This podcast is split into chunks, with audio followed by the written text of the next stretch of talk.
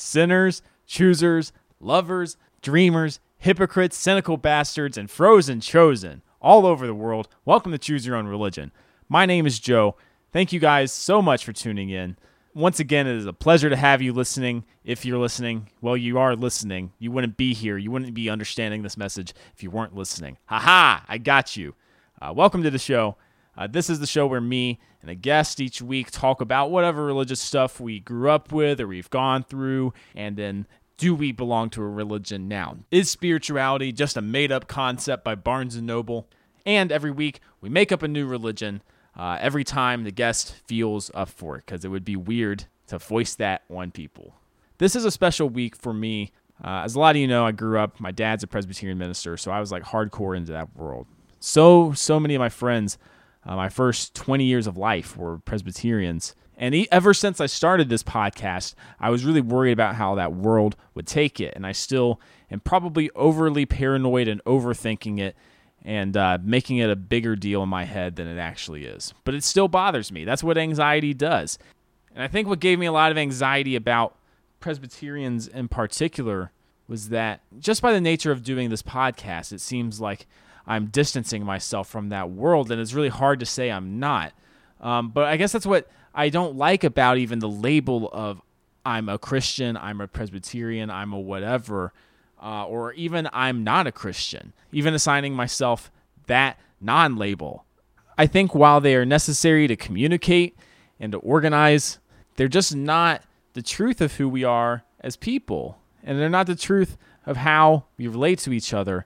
And uh, maybe I'm feeling a bigger distance than even you guys feel, but it's a it's a distance I want to close up, and I don't want uh, those old ties to go anywhere because I I really was fortunate to grow up in such uh, such an amazingly overall positive and beautiful uh, version of Christianity.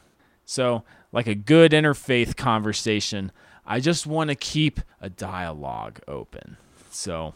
I was really excited to have somebody from my old Presbyterian world, uh, the super talented musician Bear Stevens. Uh, and he's somebody I've known, as we talk about, for over a decade. And it's been so cool to watch him grow as a dude and a musician. And I'm proud to call him my friend. And I'm going to play for you guys a clip uh, from a song called Less Traveled.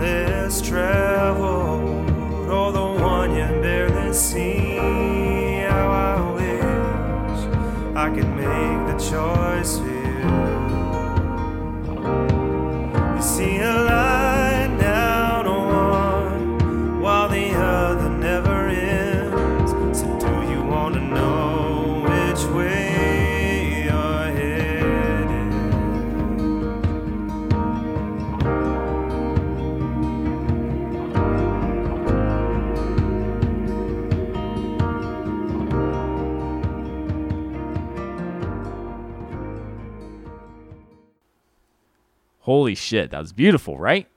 So go to bearstevens.com, buy his album, and check out stuff from there. And if you like this show, you can find me on Facebook. You can go to chooseyourownreligion.com, Twitter, Stitcher, iTunes, Windows Store. Uh, you can find it a lot of places. And so to all my presbys out there, if you're listening, I miss you guys. I love you guys. I haven't hugged a Presbyterian today, and that needs to change. Please, even if you're by yourself in your car or you're about to go to bed, wherever you are, and however conscious of a state you are, please give it up for Bear Stevens. Allow the soothing music and uplifting affirmations to center your heart and mind in an awareness of God's love. Wake up, my dear sinners. Wake up from your deep rest. Won't you say your prayers and know that you are blessed? I love you, oh, but Jesus loves you the best, and I hope that you choose your own religion. What's up, dude? Hey man. It's so good to have you on this thing. Yeah, man. Uh man, it's like really been a lot of fun listening to uh kind of the evolution of of this podcast. I think it's a really, really cool idea and uh man, I'm glad that you asked me. Thanks, man. Really well, happy to be here. Yeah. it's uh, you're the first musician I've had on, and uh, maybe the first. Uh, I think maybe the first presby from my life too. Yeah. yeah, I've had a lot of fun like since we scheduled this, like thinking back like how long I've known you. Like we've known each other eleven years. About, at least, well, we've known each other well. I think did we meet maybe briefly earlier because of our sisters? Yeah. Yeah, but like really knew each other for like 11 years. The funny thing about the the Presby world is that you like a lot of people you know of them and you maybe know their face before you actually meet them. So I think that might have been Yeah. the case with us. Yeah, like, yeah. And well, you were always a uh, you were always the guitar guy for sure. You're always well, that's yeah. I was thinking about like my spirituality growing up as a kid, and a lot of it was kind of centered around music. Like because I loved music, I found where I could be musical in church, and that kind of stirred my steered my faith. You know. yeah. Well, your whole family is really musical, right? Yeah, yeah. So my parents both have been teachers in public education, music teachers for you know thirty plus years. And my sister is a music educator now. And married another Well- music educator. Uh, Yeah, so they, uh, yeah, it's uh, it's all that my sister and I ever ever knew, man. Was Yeah. To play music and then you know to teach it. By the way, that I Uh, still think back to that uh, that Dave Matthews concert in the uh, in Raleigh, North Yeah. Carolina, and I, I Dave still has a. I don't listen to much Dave anymore, but he still has a, a special place in my heart because I feel like he was like my gateway into Phish a little bit. Yeah, Like he was like the little soft intro to jam bandish uh, type music. yeah. And I was like so, I was so enamored. I was playing way more drums then. I was so enamored with Carter. Oh, sure, you know, yeah. like- Yeah, yeah, yeah, that dude. I, I mean, yeah, I think that you and I listened to a whole lot of him back then, and not so much now. But yeah. Well, I still remember uh, your your sister and uh, her. I guess they were just dating at the time. They weren't even they weren't engaged or anything. But it was like pouring rain in Raleigh, just like awful, awful downstorm. And then uh, they uh, we got we all entered this raffle just on a whim. They like move up to the fourth row, and uh, Eric won it, but then he gave it to us, like to move out from the lawn, out from the rain into the fourth row. He's like, "Nah, cool, let the kids have it." yeah, he's like these young kids love this band so much more than we do. Like my I mean- girlfriend and I can stay out in the rain. I mean, he wasn't wrong about that. but, No, he was not. I like I remember having the thought when his because they called. I guess we put our cell phone numbers in and they called his. oh phone. yeah, yeah. I remember being like, oh man, like I so wanted it like either you or me to get called, but yeah, he obviously it was super nice to to give those to us. Yeah, yeah, that was so cool. So like, when did uh did you go? So we met. We primarily met at Massanetta. Uh, what's the is it Rich? What, what's the official name of that place? Massanetta, like uh, Massanetta Springs conference, Conference center. Center. Yeah, Sure. um, yeah, and it's uh in Harrisonburg. yeah, yeah, and for uh, for people who don't a lot, which is going to be most people who don't know what that is. It's like a, uh, it's like a little, just a little mountain retreat in uh, the Virginia mountains where they would have these uh, youth conferences for middle schoolers, and you went to it as a middle schooler, right? Yeah. Yeah. I was there three years of middle school, and then you know you and I worked as high school counselors. Yeah, yeah. I just rem- like both as a middle schooler and then even more intensely as a counselor. I just remember, and they were only like the conferences were only four days long, yeah. but they felt like like two weeks of your yeah, it life felt went like by. you like yeah like met all these people and like fell in love with them and were best friends with them by the time you left. Uh huh. Yeah, and I, I just remember that being my first like taste of utopia a little bit because it was just like no mom and dad, all your friends. Yeah. Yeah. Did you Yeah, have that uh, experience too? Oh, absolutely. Um, you know, actually, I recall.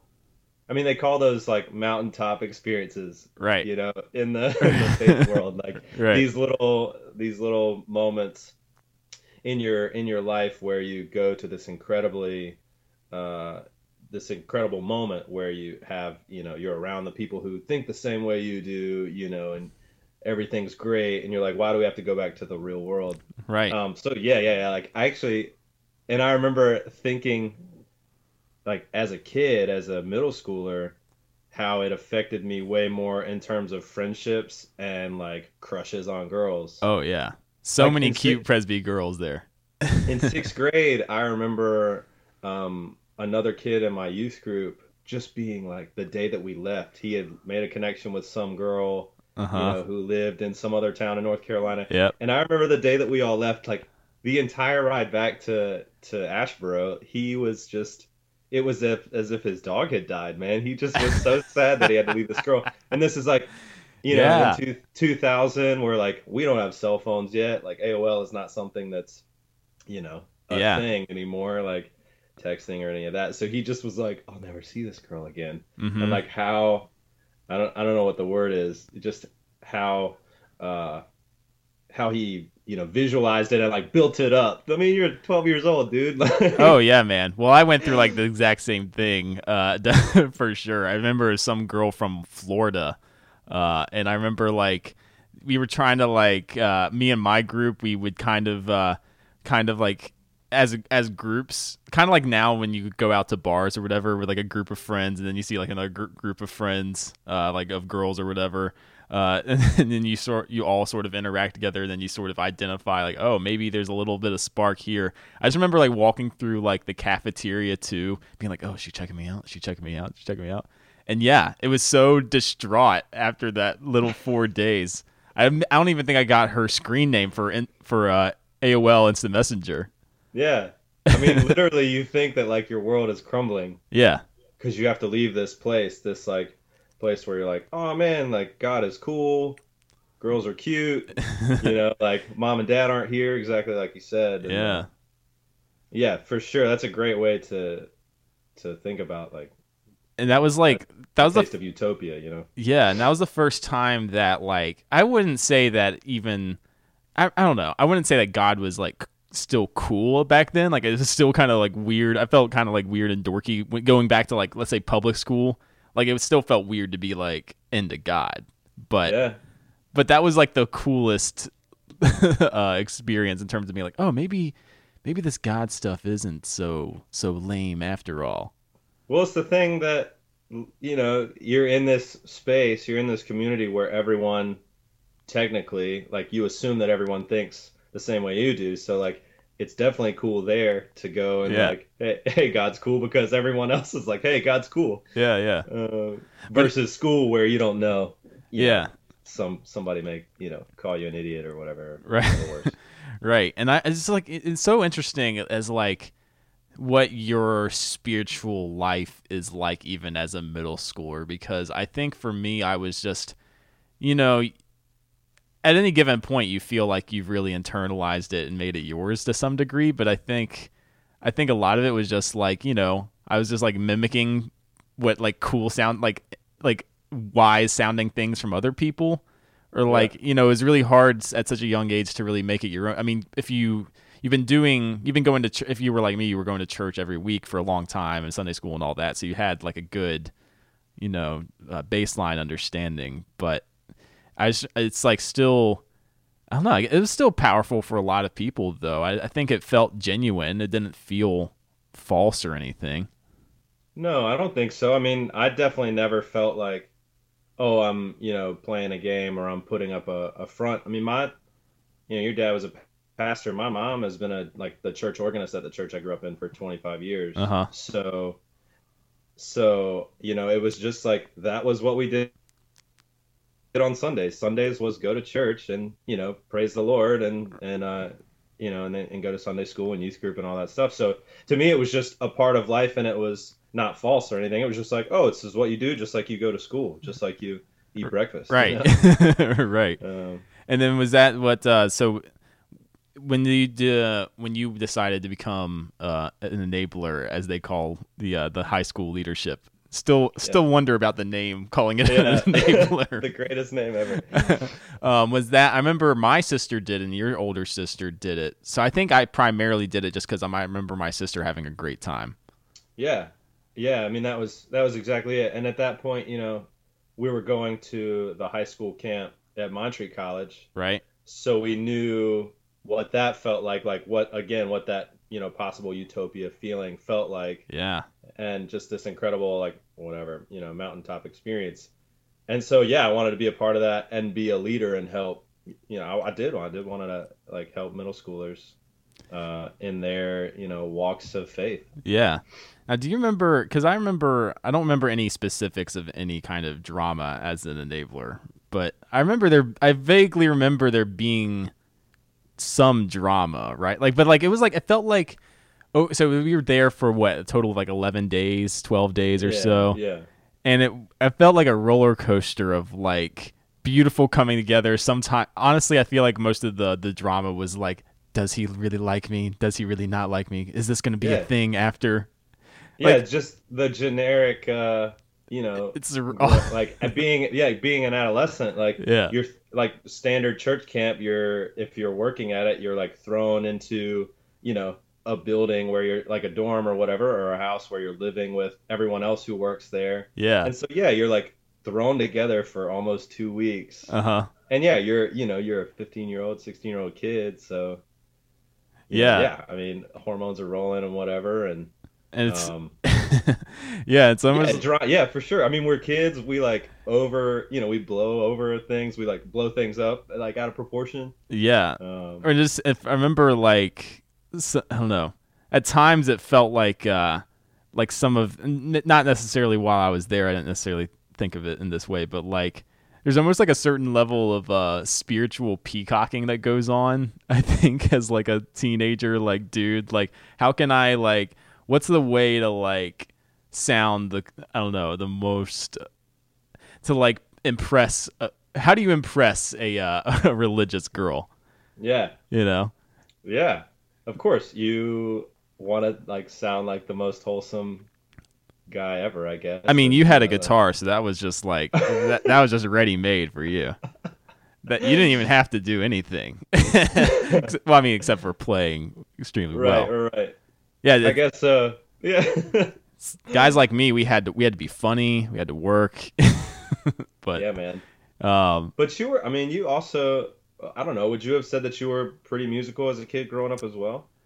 uh, well, I was uh, forced to take piano for like until middle school. Yeah. And then but I you definitely were. I mean, you definitely appreciated music. I mean. Oh, I love music. Yeah, Yeah, yeah, yeah. I mean, yeah, not to mention like you know the music you're into now but i remember meeting you like our similarities in you know taste in music like you mentioned dave matthews band but even like i like i'm pretty sure we both were like broadway musical nerds back Oh, when we were for kids sure. too like Oh yeah, dude. That was my Uh, that was my uh my thing. My I guess my version of peacocking is wearing like rent shirts and like Phantom of the Opera shirts. yes dude. Go go So, for those musical theater yes. girls. yeah, like the avenue q shirt is your guitar like That's right. I, I got the guitar and you you're like "Hey, have you seen that broadway show with the puppets oh, this guy's into dirty puppet musicals.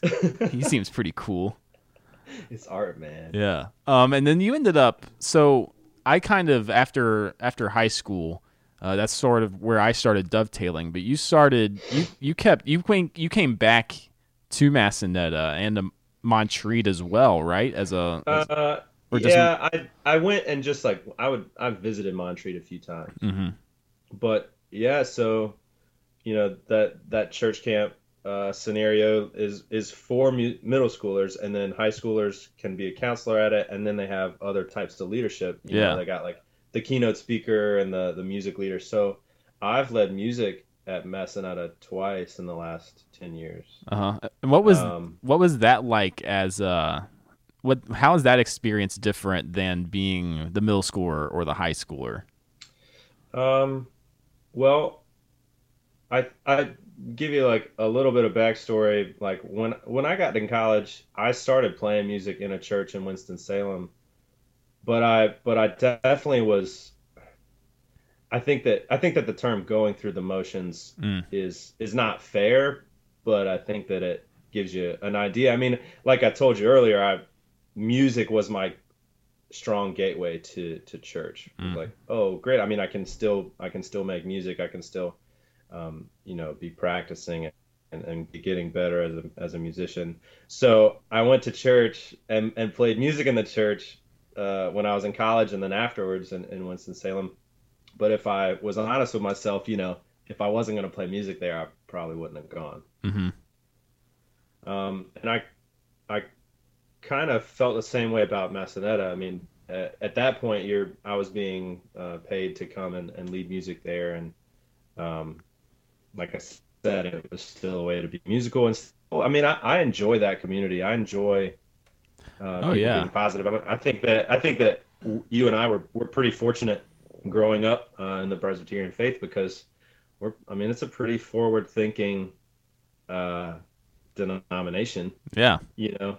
Uh, and so I'm, I'm I was always very grateful that I had friends that are. I mean, I have friends that are ministers now, as I know you do too, and you know you can talk to them about real things. And in, in, in the Presbyterian faith, you don't have to, you know, hide hide every day like real world stuff. from them. Right. Yeah. Um, and that so yeah, so it, it was different in that you know you're more of an adult, and so you're not, you know, you're not uh, that drama that you mentioned as like a middle schooler or a high schooler where you kind of um, make things more than what they are, Yeah.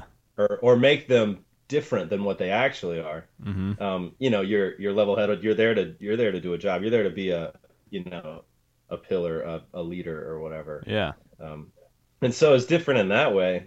Um, Would you always a I mean, would you see like your own? Would you ha, would you like watch the the high schoolers especially and just sort of see like the little dramas playing out, just to, like bring you right back? yeah. So so a friend of ours who, uh, you know, was was a counselor with us, has been there the last few times that I've been there as well, and so time I watch, you know, something that you know the high schooler would, would do, whether it was you know being dramatic or whatever. You kind of look over at each other with the same way that you look at a high schooler now in everyday life, and you're like, man, what an idiot! Like I wasn't. I'm sure I wasn't like that. Like I'm sure I wasn't that small, like that nerdy, whatever. Yeah. Um, we would like look at each other and be like, man, like we weren't like when we were here, we weren't like that. We weren't. Of course not. but maybe we were, man.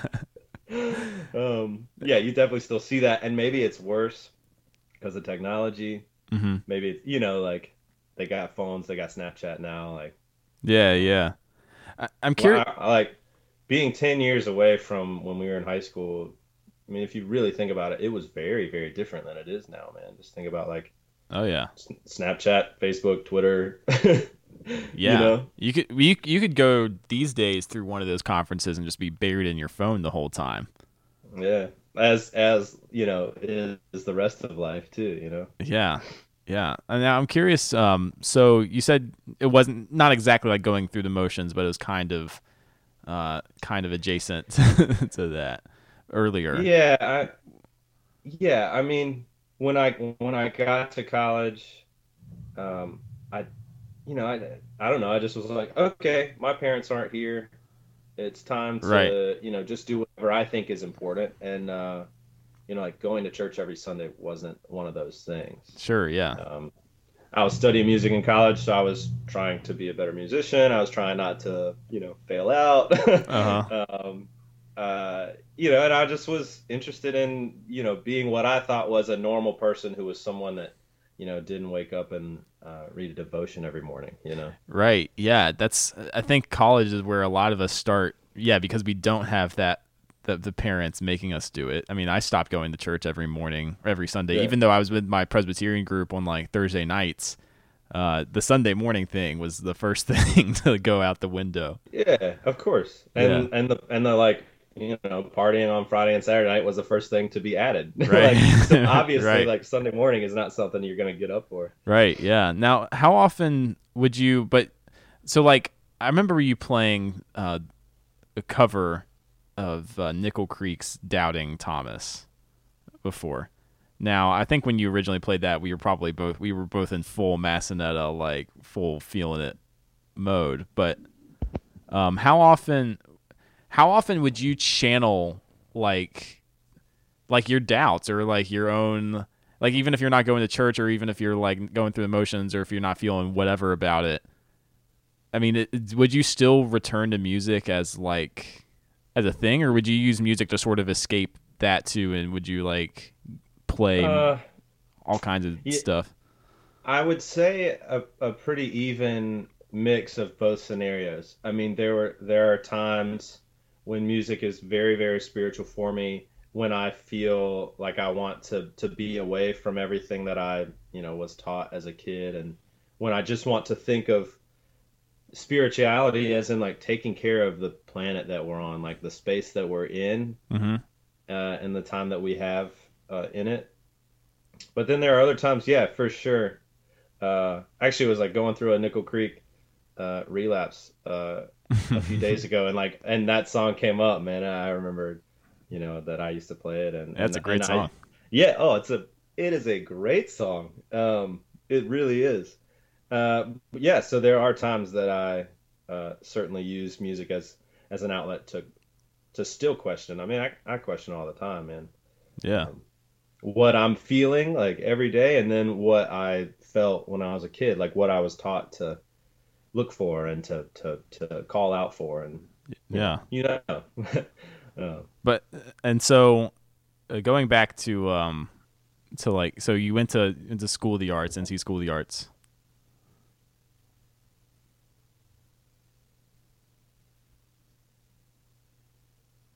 uh, I lost that last part. Oh, you lost me. Okay. Yeah, Okay. Um. That entire last going back, whatever you said, Okay. going yes. back to. Sure. Um. so, going back to to your time at college, so you you were at School of the Arts for a while. Yeah, and yeah, in Winston Salem. Yeah. Um, But then, if correct me if I'm wrong, did you did you leave before graduating to pursue your own thing? yeah, yeah, yeah, yeah. So uh, the correct terminology, Joe, is uh, I I got done with school in 2009. um, that's what I told. Uh, that's what I told people when they asked, you know, if I didn't, you know, feel like getting into conversation with, oh, are you, you know, Yeah. at school or, yeah, I was studying classical singing Mhm. at School of the Arts, and so I was on a track to to go to grad school after that, and then get into young artist opera programs from there. I mean, that's the track that that Mhm. I was on, and and really, the entire time I was there, but more uh, at the end of my second year, going into my third year there, I I really I'd always uh, written songs and played guitar, and I grew up playing uh, percussion and drums as well. So I always loved uh, songwriting and and playing my guitar and singing. So I got to a point and talked about it uh, with my with my folks multiple times over a year, and and I- got to a point where I decided, okay, I'm going to take. At that point, you're calling it taking time off. Right. It's like when you take a in a relationship, you're like, let's go on a break. Yeah, like Just the, the soft breakup, everybody's worried about what that actually means. Like, as they should be, because yeah, like oh shit, is a break like forever, or you know, how long is a Like, break? is it two days? I what? just need some more time. yeah. Yeah. So I needed time uh, from college, and I I always knew. Um, remember sitting down at like Thanksgiving and telling um, uh, all my grandparents, like telling them that I was uh, gonna take time off from college, and that was one of the hardest things I've ever had to say to them. And Yeah. uh, my my grandfather looked me in the eye. He was like, I took time off and worked at a post office uh, from school. So, you know, everybody was very very supportive, and so I I left school and started uh, recording uh, this like pop southern folk music that I've been writing, and that was 2010. Mm-hmm. And since then, I've uh, recorded music and uh, been touring uh, full time since 2013. Uh, book my own shows and, and drive wherever That- uh, I want to, and you know, Dude, that's and- so cool, man. Play shows. Yeah, it it um, I moved to LA, man, and in right. 2013, and tried to get into different things with music. Tried to get into like songwriting and publishing. Uh, and while I was there, a, a, a, a one month tour Mm-hmm.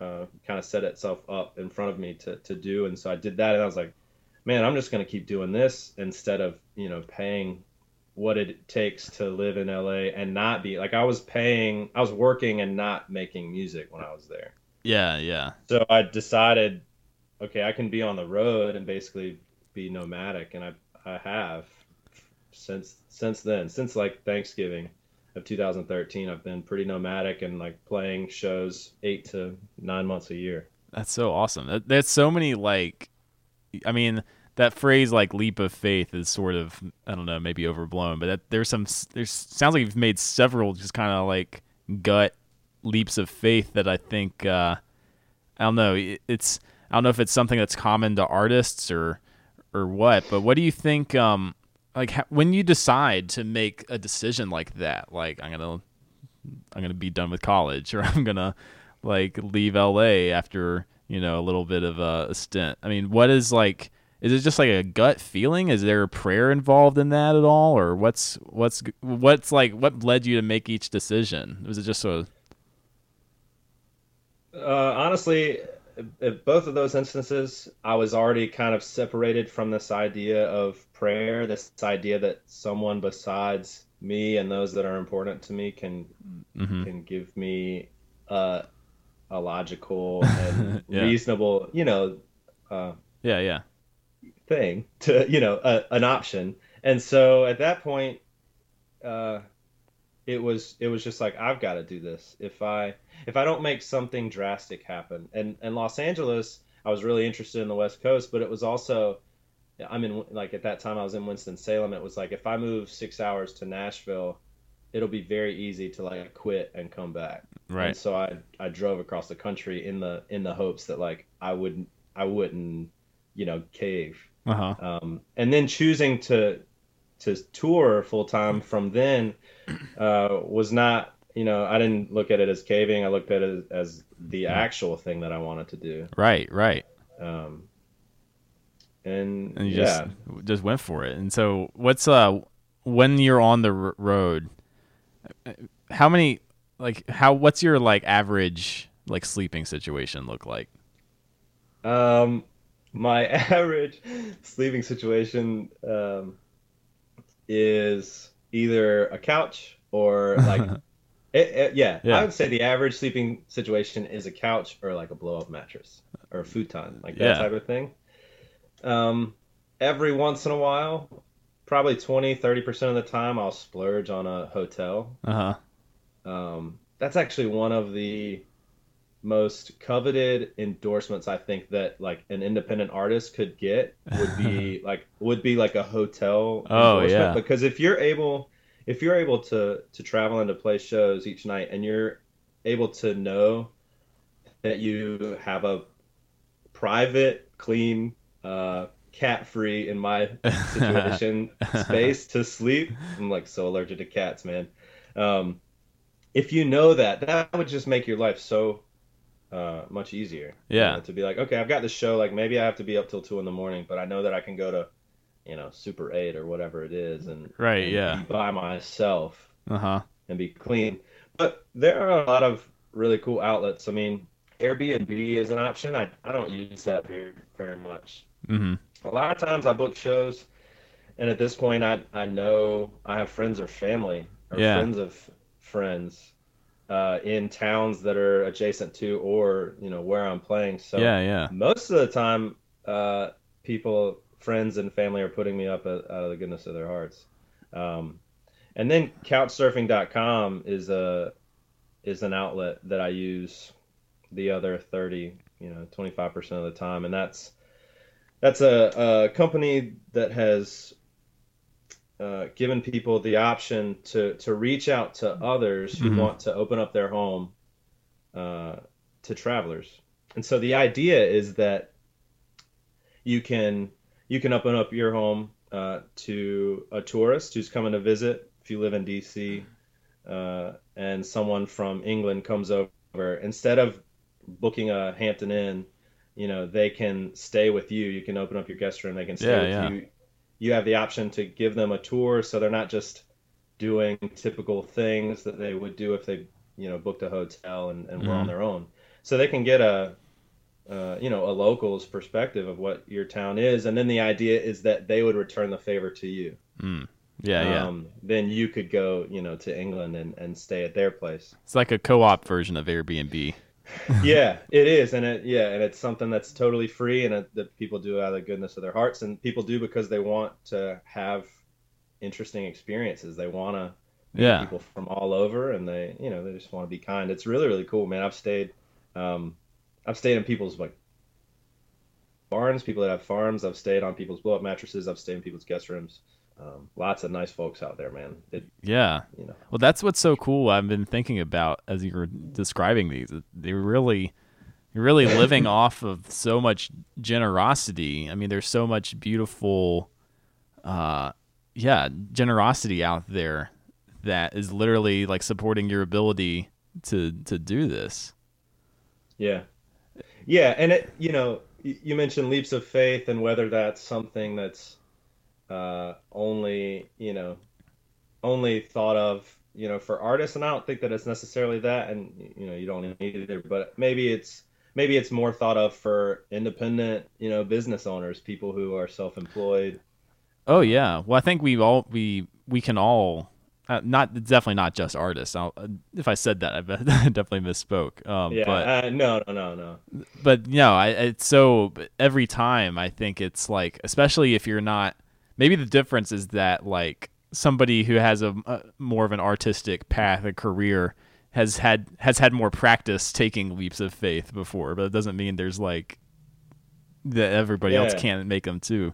In fact, Oh, of course, yeah. yeah, I mean, what have you from? Because you've you've probably been in. How many states have you been in by now? I think like 35. Um, wow. I also in the last two years I've also taken contracts as a singer on cruise ship. Oh yeah, yeah. Um, yeah, so I've done that to uh, it's it's a financial decision that I've done. You basically go on for like four months and you you sing every day on this cruise ship. Yeah. Um, but it's like financially I've chosen to do it uh, twice in the last two years, and then also, I mean I, I've been in all these other countries as well, man. I spent two and a half months in the Caribbean. Um, I got back in at the end of May from from January to May. I was in Singapore, uh, Malaysia, Vietnam, Thailand, Mhm. Australia, Fiji, and French Polynesia, and then Hawaii, Vancouver, and Alaska, man. So like, yeah, so 30 states, and then also these these countries where I've been able to to be a visitor of while playing music on a cruise ship. What that's so cool. What what is the primary difference between like playing music for people on a cruise ship? that I'm guessing most of which haven't heard your stuff before. You're they're essentially strangers, and you're sort of like, but you're you have booked shows at those, right? Like there's a certain Yeah. time, yeah. Yeah, repeat that again. I, I lost you one more time. Sure, yeah, no, it's uh, what's the primary difference between playing, um, playing for a cruise ship where most of the people probably haven't heard you before, don't really know you, but I guess they haven't. There's like you're the the entertainment or whatever for uh, that that time, and that versus like when your fans or people who do know you come out to see you. Yeah, so right. So that's that I think of the cruise ship as a as a corporate gig. Mm. So uh, I'm singing and I'm doing like 20% of my own material. I'm playing. I'm I'm, ma- I'm mainly playing James Taylor and you know Van Morrison and the Beatles and whatever. Yeah, I'm yeah. playing you know covers for people to come into a bar on the ship Mm-hmm. and enjoy their evening and hear a song that they know. Um, so that's one thing, and and you're right. Uh, you know, people come in and uh, my stage name is is Bear Stevens. So so people come in and they and they like, you know, I say, hey, you know, my name's Bear Stevens, you know, from North Carolina. Uh huh. Hope you guys are having a nice time, or you know, whatever I say, and no one's like, oh yeah, I like. I paid to come on this cruise to hear this guy play this James Taylor song. No, it's like versus the show that I book Uh huh. primarily in America, where you you know you book uh, two weeks worth of shows, and then you're reaching out to you know your listeners in those areas and saying, hey, I'm you know playing, come out come out of this show. So it's it's very very different, and the the, the age demographic is different on the cruise ships. Uh, Uh-huh. The nas- the the nationality demographic is is very very different as well. Have you? uh Would you get like? Would you be friends with like the crew members? Like how uh, how is that? I'm just so so fascinated about like what it what life is like for like four months on a cruise ship. Yeah, I could talk.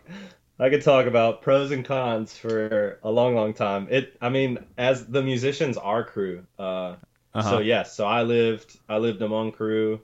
It's basically, it's basically like a college dorm, like the smallest college dorm you could imagine.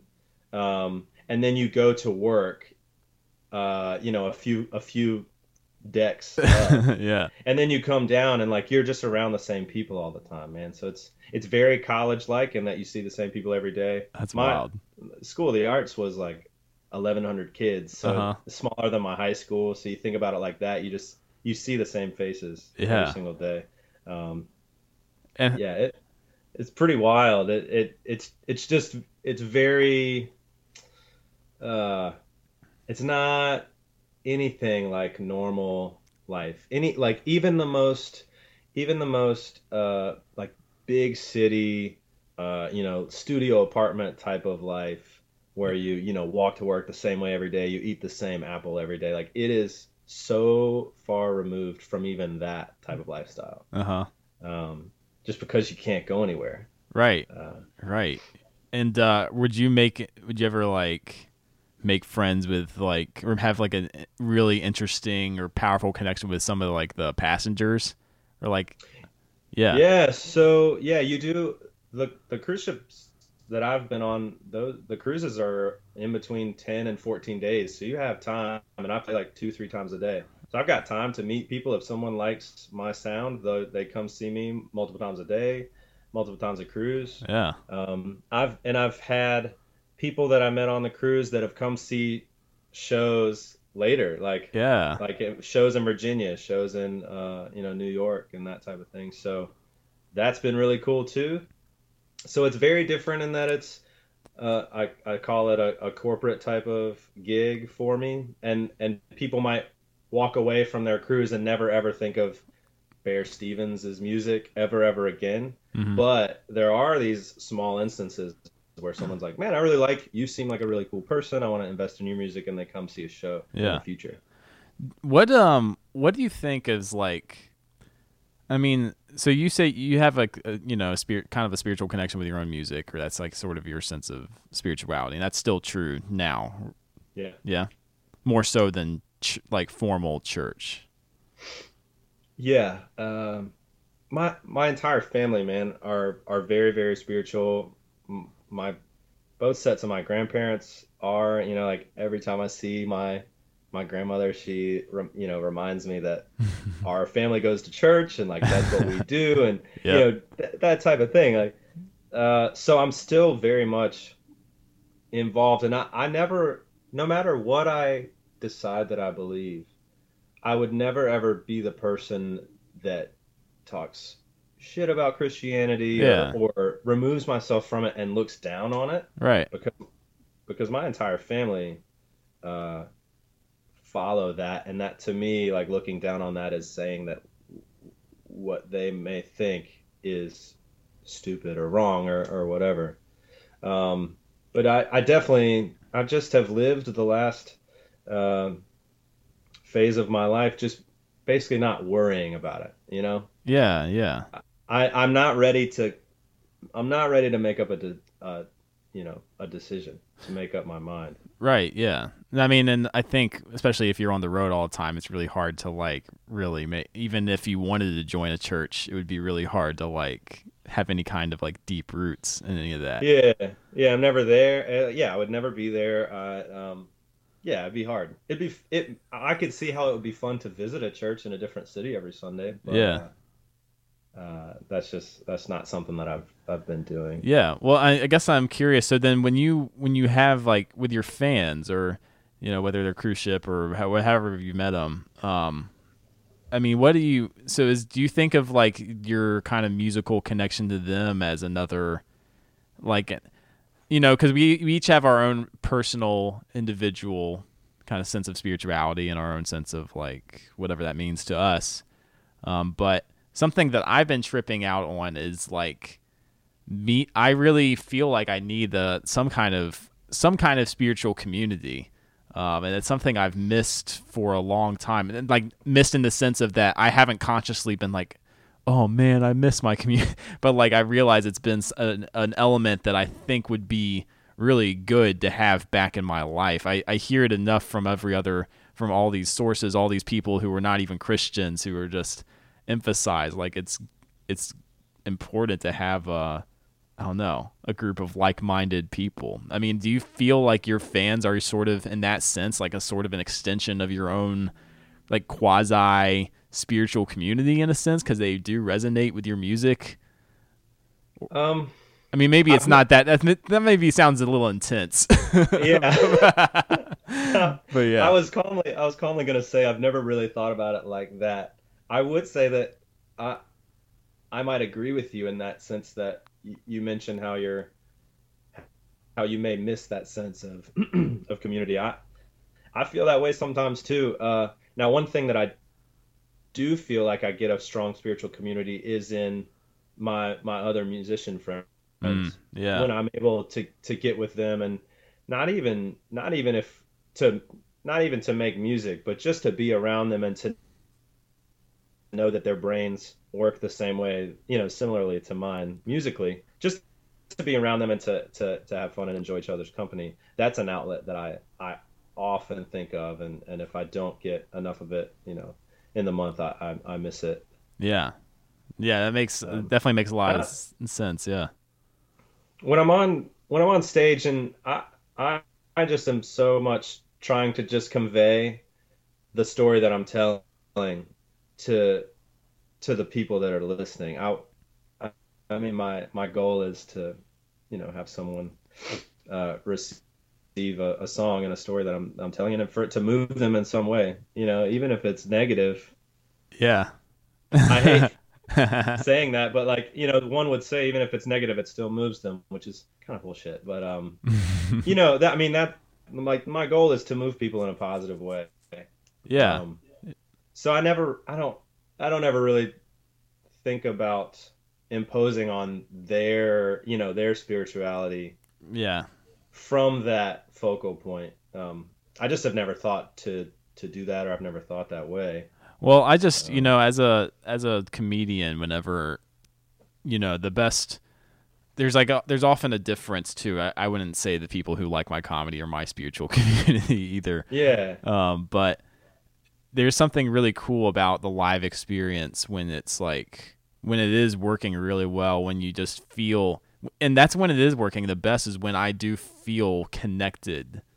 Like you can feel you can feel like and then th- when it feels the worst is when it's for lack of a better word a disconnect. When it's just Yeah. you feel like you're not the things you're saying are not clicking with them. There's not genuine maybe and it's often on my part like the initiator of that like Yeah, i'm checked be, out a little bit or whatever. Um so yeah i mean how what is that what is what's the feeling when you're like I don't know. I'm just picturing. All I'm picturing is like some some hot babe like sitting on a cruise ship, just sitting there like all doughy eyed, like all into your music, versus like the drunk in the back who's not paying any, any attention. I mean, how do you right. how do you adjust accordingly?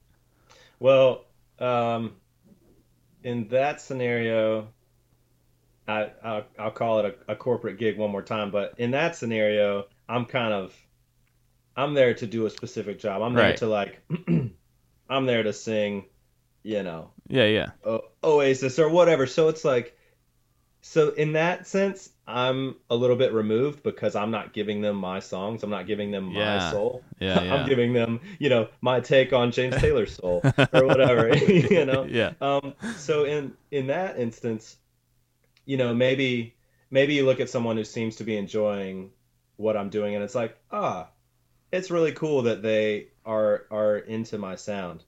You know, the the drunk guy, like you know, sipping on PBRs or whatever. It's just like you know, you, there's always going to be that person. There's always going to be the person staring at their phone. Yeah. There's always going to be the person like talking to their friend right in front of you Right. while you're you're singing the quietest song you can. Um, now on the road, um, playing playing a show at a, at a music venue, yeah, it's different because I am offering them something that I have created, Mm. uh, and it's very very different in that instance. And there there are venues that people show up to when they're not they're not coming to see you. They may just be coming to a bar that has a stage and there's someone playing music there that night. So it's hard to get mad at that guy who shows up and is like, I'm just coming Yeah. to have a drink with a friend. Like, I didn't come to see you. Um, in instances where you know people are showing up, like specifically to see you, whether it's t- to help you out because you invited them or whether it's like they want to hear your music.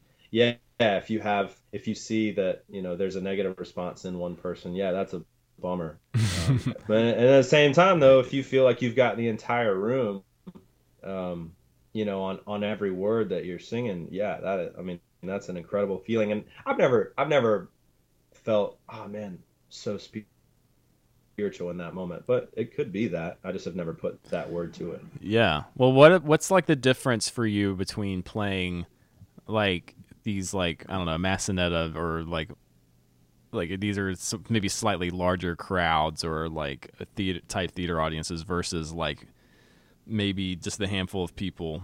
I mean, do you feel how do you adjust uh, to playing those different types of environments? Um, the the most people that I've played my music for, the most people I've played a show for has been like in between 250 and 300. So to give you just a to, yeah, yeah. just give you a scale what I'm talking about, I'm not talking about, you know, Thousands. million or whatever. yeah, Yeah. that's that's not where we are. um, so uh, in that moment, um, I've I've been aware that there are a lot more people there. So I've been aware of like you would like you like a stage actor would do, like you would do as a comedian. Um, you know, like movements may have to be bigger. A lot of people think that the sound needs to be bigger, Mm.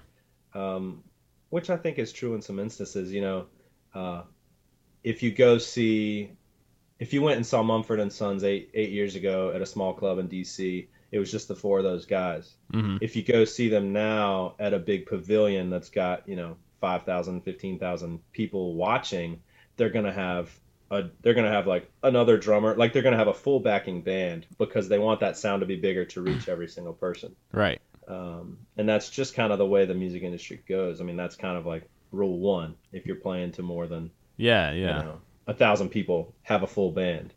Uh, And- unless you're, you know, unless you're James Taylor doing a solo show. Yeah. Now, do you feel any like more or less connected when it's like a bigger? Because I don't know. When I've played bigger audiences, it's like they feel like one more big blob that I'm relating to. Like it's a, it's like almost a single entity that I'm having a, a a relation. Like it's a the relationship changes. Whereas when it's a a smaller group, I feel like I have maybe 20 individual uh, relationships going on or whatever. Yeah, yeah, yeah, absolutely. And and one of the one of the coolest type of shows I get to do on tour is a house concert. Mhm. You know, where it could be anywhere from five people to like forty people, Mhm. and those to me can be way more intimate, and I can feel much strong, much more strongly connected to thirty of those people uh, than I can at a at a larger show. And I actually think that this is something that plays in as well whether or not you can see people's faces. You know, if you've played Yeah. shows where where lights are on you so intensely that you can't see anyone, that's hard for me. Yeah. Um, me too. uh, versus like sitting, you know, in a house and people being like lined up and in seats and on couches and stuff, and you can see the emotion on every single person's face. Yeah. That that to me is like so much more rewarding.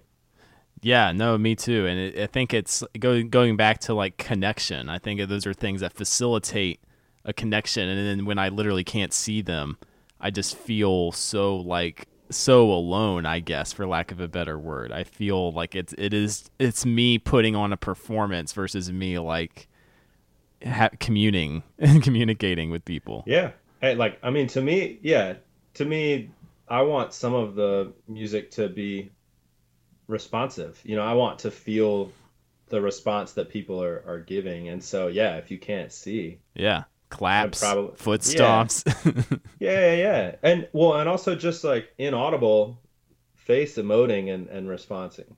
Yeah. Uh, responses. Uh, and I, I'm sure that comedy is a little bit like that as well. yeah. So are you are you planning on? You have any plans to get back out on the road anytime soon? Yeah. So, uh, my girlfriend and I are relocating to Durham Mm-hmm. actually in the next couple weeks. So I will be Durham local for a few months just to get us, you know, get us on our on our feet, get everything moved in, Mm-hmm. um, enjoy the the community that we're moving into Mm-hmm. uh, for a little while. But yeah, uh, probably at the beginning of the the next year, 2017, I'll be really focusing on getting back out there. I'm working on some uh, new recordings as well right now, so I'm trying almost think of it. I think of it as almost a relaunching. Yeah. Um, I've kind of had this summer off where we've been anticipating this move, and now it's happening, and and so I've I've got to kind of stand back up on my musical feet. Mhm. And, uh, be, I'll be putting out new music in the next few months, and then getting back out on the road. With your uh how have you how do you feel like you have evolved in terms of the songs you write from f- whatever you're working on now versus like a couple years ago from when you were younger? Yeah. Um, I put out a, a record two years ago that that was that kind of uh, it, it kind of pinned my move to LA and then my decision to to leave LA and to be on the road. Hmm. Um, and I I love those songs a lot, and and I'm I'm really proud of proud of them. The stuff I'm working on right now uh, deals with uh, some some stories of of people making big choices, kind of like that. Mm. Um, also, I, I wrote a lot while I was on this last cruise ship contract, and I was away from my girlfriend for four months. So a lot of my songs are touching on that. I'm also doing a lot of historical writing as well. Um, I've always loved history. I thought about majoring in history for about three months when I was 15 years old. Mhm. Um, and so I, I, I love uh, staying connected to, to our, our history and been writing some songs that, that are um, real life uh, stories Yeah. about people of our. So that's a lot of fun too because I'm able to step aside from, uh, you know, I'm not writing a, a story, a song that's about something that has happened to me. I'm writing about, you know, this person from, you know, wherever Yeah. uh, in the past. That's uh that's cool. How do you feel when um I don't know. I think I felt this more intensely when I was first starting off in comedy and doing bits about my life and then all of a sudden it's like this thing that happened to me I'm now I've I first have to contextualize it in whatever way I'm going to contextualize it and then I present it and then it's like a thing that no longer belongs to me. And it's like it was weird like having that idea of having your life on display. It's like almost like shit i mean it's sharing your life. Um i mean has that ever made you feel like weird or uncomfortable? Like having like a song about like i don't know a, a, breakup or a, a tough relationship or something and then you somebody like either connects it in a way and you're like which can be beautiful and it's awesome when somebody really it really resonates with them and then when somebody's like eh don't care for it I mean, how has that been for you? Uh, I try not to think about that too much. I, Uh, sorry, man. no, man, no, it's good. I I enjoy, you know, I I enjoy penning something that I went through in the hopes that someone else can can relate to it. Mm. Uh, and I I don't always worry too much about whether people relate to it or not. Um, you know, when someone does reach out and, and is like, "Yo, this song, I listen to this song all the time. This, I, you know, whatever. I back in June or whatever, I was going through this, and I listened to this song because it helped me. That is a really cool moment in time, and I just relive that uh, Yeah. versus wor- worrying about you know the negative. I- right, right. I don't know. Aside from aside from someone, you know, coming up to me and be like, "There is no reason that you should ever make music again," which has never, which has never ever happened to me. But aside from that fear that that someone thinks that I should, you know, never ever pick up a guitar or open up my voice to sing ever again. Aside from that, I really don't often worry about neg- you know, negativity. Yeah, you seem much more mentally healthy than I do, so that's that's a good thing. Maybe just as a front, man. I don't know. I don't know.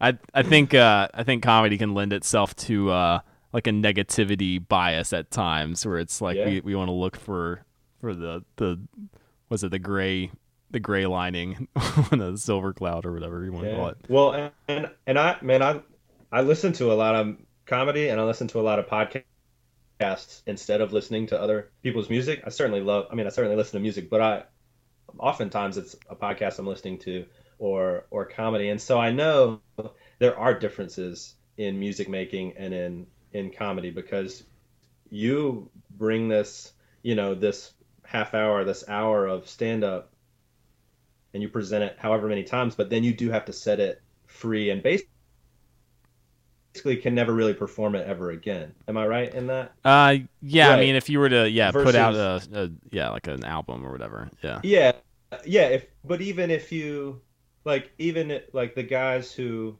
like the big, big guys who go and tour Mhm. all these cities, they're not going to go to Philly a second time and basically give them the same material.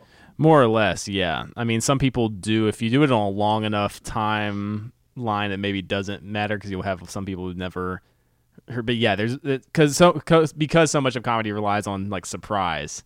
Uh, it's really hard for a- joke to work when the same person so many times, unless the performance of it is so killer, which it can. be. I've, I mean, I've heard some bits a thousand times. They make me laugh every time. Yeah. But Well, and it's interesting. I don't want to get off my, my point. I'll, I'll say that, and so the other the other side to the music is that you know people like the Dixie Chicks just played in Raleigh, man. Like people who listened to those songs in the '90s when they were written, like when they were recorded, are coming back out and paying who knows what per ticket to hear them sing. You know, God would take me away or yeah, yeah. run, whatever. The, you know, they're coming back 20 years later. hmm Um, I think there are a little differences like that. Uh, Yeah, yeah. It's because like so many. I think people fall in love with comedians because they fall in love with their point of view for whatever reason.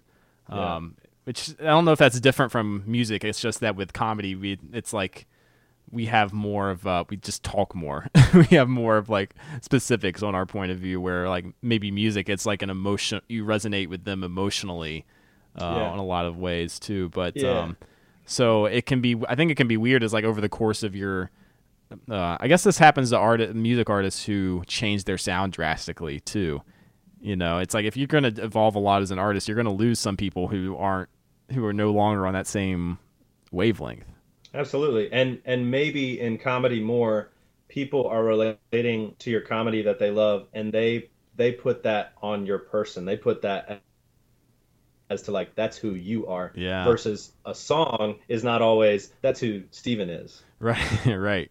Yeah, that that part trips me out too. Uh, it, it- it's because I'll I'll sometimes I'll try stuff that's like I don't necessarily think represents me or what I believe all the time, and then it, feels like I have to own it for forever, and I hate I hate that Yeah. feeling.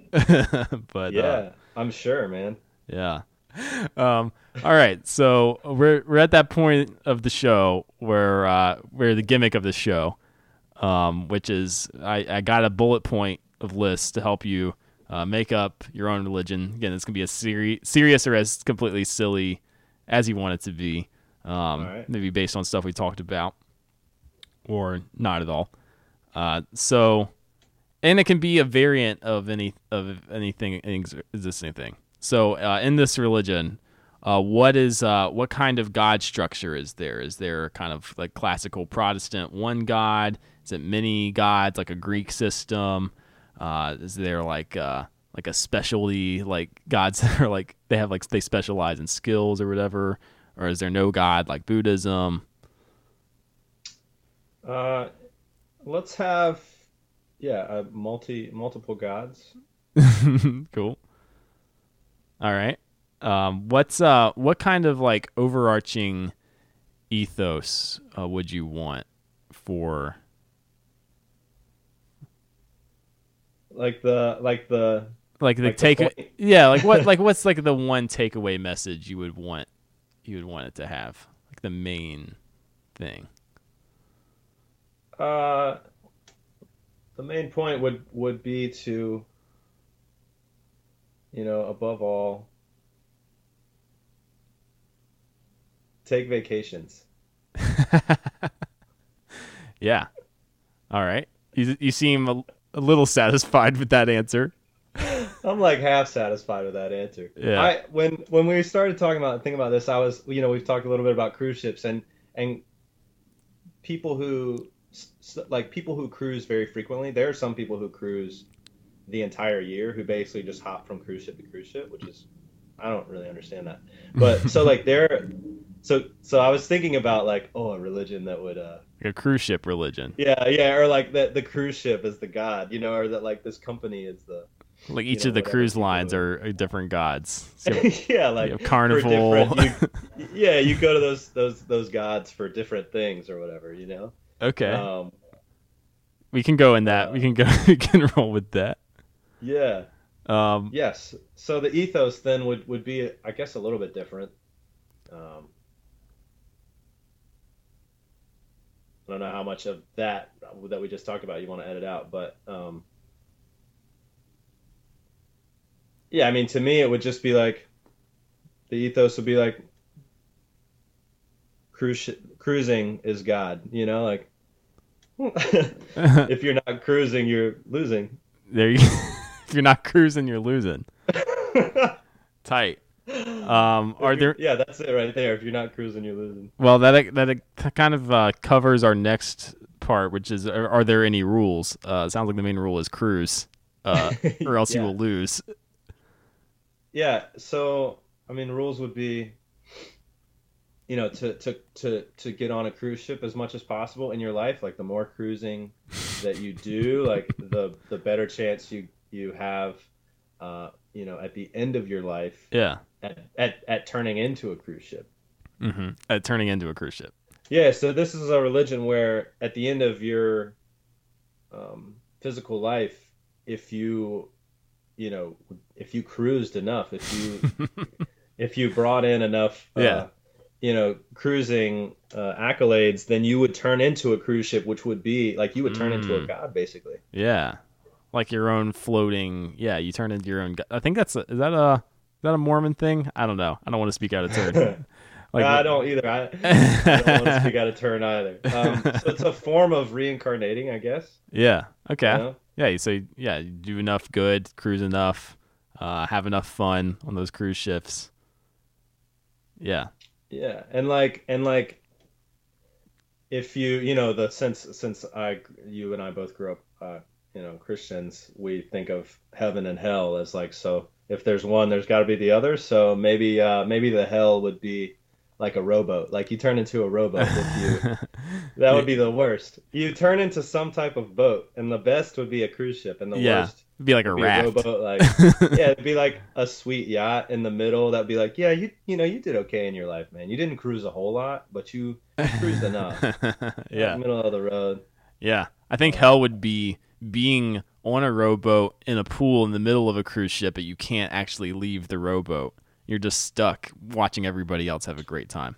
Yeah, that would like, be hell to me. Like yeah, you've got the pool, and and you have like you're on a rowboat that's in a a kiddie pool, that's Right. floating in the actual pool. right, but you, you can't go anywhere. there's, no, there's nowhere to go, and you can't you can't leave. You're just watching all the great cruise happen all around you. We got to think of a like what would the name of this religion be? Like oh like you know oh I'm a Mormon oh I'm a you know Buddhist oh I'm a, I'm a cruiser. a yeah a, a cruisist. Yeah. I don't know. Yeah, yeah. Uh, that we can cruisist works for me, man. Um, and you know, are there any holy texts in this in uh, cruising? yeah yeah they're holy text. Um, never never tip your servers. um, always complain. Mm-hmm. Any kind of Yeah. uh, any kind of like pamphlets or books or magazine, kind of like like scripture wise, or Uh, yeah, you've got uh, you've got these texts that you read on like, uh, you know, what's the appropriate size bathing suit to Mm, wear, yeah. depending on your size, and you know whether or not you toe that line or you, yeah, and they're know, they're follow the rules. they're in the rooms when you when you check in. Yeah, Yeah, yeah, and there are other other there are other things like, uh, you know, just yeah. To me, to me, it's like hospitality industry is what you know. Cruise ships are like a hotel and a casino, like Yeah. on the water. So hospitality. nothing's ever nothing's ever good enough for anyone, you know. And hot, like people who are hmm you know receiving service for something, hmm you know, like oh this you know this pizza's burnt or you know this room is not clean enough. So it's Yeah, the more you complain would would would also bump you up in in, in the ranks to becoming you to know, be a, cru- a better cruiser. cruise ship god. Yeah. Yeah, yeah, yeah. Cool. Um, and so we kind of this kind of answers some of our questions in terms of like you know where would this happen? Obviously on a cruise ship, covered that. Um, what uh, in your community would be your fellow cruisers for that for a given cruise? Yep. Uh, they have youth group. They have like a kid thing, right? They have kids corners and like kid. Yeah, they do, man. They have uh there's like youth staff there so you can, you know, your kids can go do stuff while you're like getting hammered in the casino or whatever. yeah. It's like the cruise ship form of Sunday school. Yeah, and so there's like Xbox 360 in there, there's some arcade stuff, there's hmm uh, they'll like send them on scavenger hunts where they have to like walk around the ship and ask adults for things, which is exactly what the adults want, you know? right. Like Yeah. I'm sending you this kid so that you don't bring him back to me, and you're like bringing him back around adults. Oh, my God. Like, hey, where's the painting of the ballerina? You know, next to the piano. Well, you're all you're doing is just you're teaching them how to be better cruisers. Uh, Yeah, exactly. Because then they're gonna grow up and they're gonna be like, oh yeah, this stuff is normal. Yeah, and, and you know, I'm sure some kids will unfortunately fall fall by the wayside and just want to be landlocked the rest of their lives, and those are the saddest, uh, the saddest cases in this religion. Yeah. Little did they know they're going to be rowboats when they when they Yeah, pass. dude. Like, good luck, man. You're gonna be a rowboat. um, is there any kind of uh, outreach or marketing or evangelism to uh, to those who are uh, landlocked? Yeah, so you uh, like once a year, you know, you should take a trip to like at the farthest inland that you can go, Uh huh. Yeah, and you Nebraska. Gotta, you got to reach out to those communities, man. Like, um, Spread the good people that, news. like- yeah, the folks that have never even seen ocean water. Yeah. And then because that's your duty to help save Yeah. them. Yeah. Yeah, come join us. Like, would you like to take a cruise for like ten grand for two weeks? Come join us. it's uh definitely got the money part of religion covered too. Um yeah, man. so we we came up are we satisfied the the because usually I save the title for last, but we sounds like we were already go cruisist. Yeah, I mean, you're a cruisist, so the so like, what we are we gonna call it? Like, cruisism Sure, man. or uh, yeah, cruisism. Cruisism.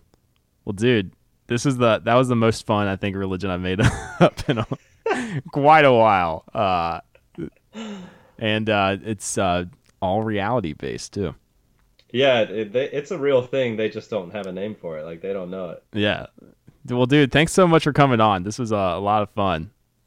Oh man, this was great, man. Thanks for having me. Absolutely. So that's the show. Bear Stevens, thanks so much for coming out. If y'all like his stuff, check him out on bearstevens.com. Buy his album, buy a cool shirt. Uh, if you like this show, Facebook page, Stitcher, iTunes, subscribe. Leave a rating or review if you're feeling like a sweetheart and a real diehard chooser. But if not, I still love you guys. And uh, peace out. What's a Creative Podcast Network? Yeah.